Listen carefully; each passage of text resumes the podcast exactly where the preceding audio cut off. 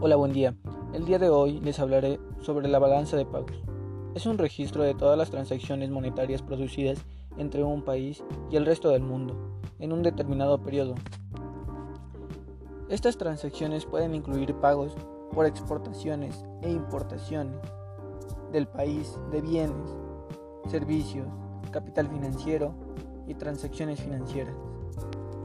La balanza de pago es una herramienta que nos permite observar el comportamiento económico en relación a otros países. A los inversionistas les da señales para saber si es oportuno o no invertir en el país. Y por otro lado, nos ofrece un panorama sobre cómo se administran nuestros recursos. Cabe mencionar que la balanza de pago está conformada por dos cuentas importantes, las cuales son cuenta corriente y cuenta financiera. La cuenta corriente está integrada por tres cuentas. La primera es cuenta comercial. La cuenta comercial son los pagos derivados de comercio de mercancías, es decir, productos que se importan y exportan, y de servicio, lo cuales son fletes de transporte, servicios de empresa, como ejemplo. La segunda cuenta es cuenta de rentas, que nos hace referencia a los pagos derivados de la realización del trabajo en otro país, ya sea nuestro trabajo en otro país o viceversa.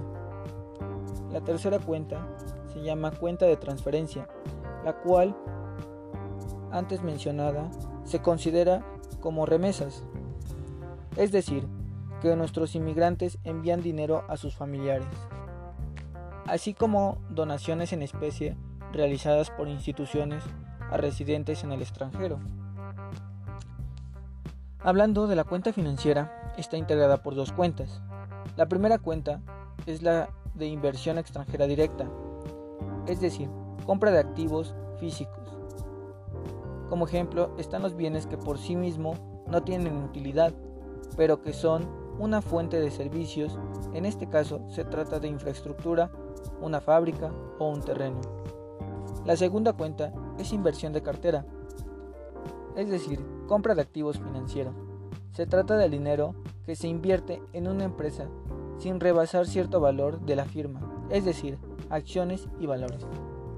Y es así como está formada la balanza de pagos por esas dos cuentas y sus diferentes integraciones. La balanza de pagos funciona bajo la siguiente ley. 1. Si los pagos o inversiones son ingresos de otro país hacia el nuestro, entonces tendremos un saldo positivo. 2. Si los pagos e inversiones son realizados en México hacia el resto del mundo, tendremos un saldo negativo. Si tu estado de cuenta indica que los gastos superan tus ingresos, es decir, que estás consumiendo más de lo que puedes pagar y que por lo tanto generas una deuda a nivel nacional, un déficit en cuenta corriente es muestra de que el país gasta más de lo que produce. Si el resultado es negativo, entonces podemos decir que tenemos un déficit. Si es positivo, lo llamamos superávit. Y es así como la balanza de pagos funciona con su ley.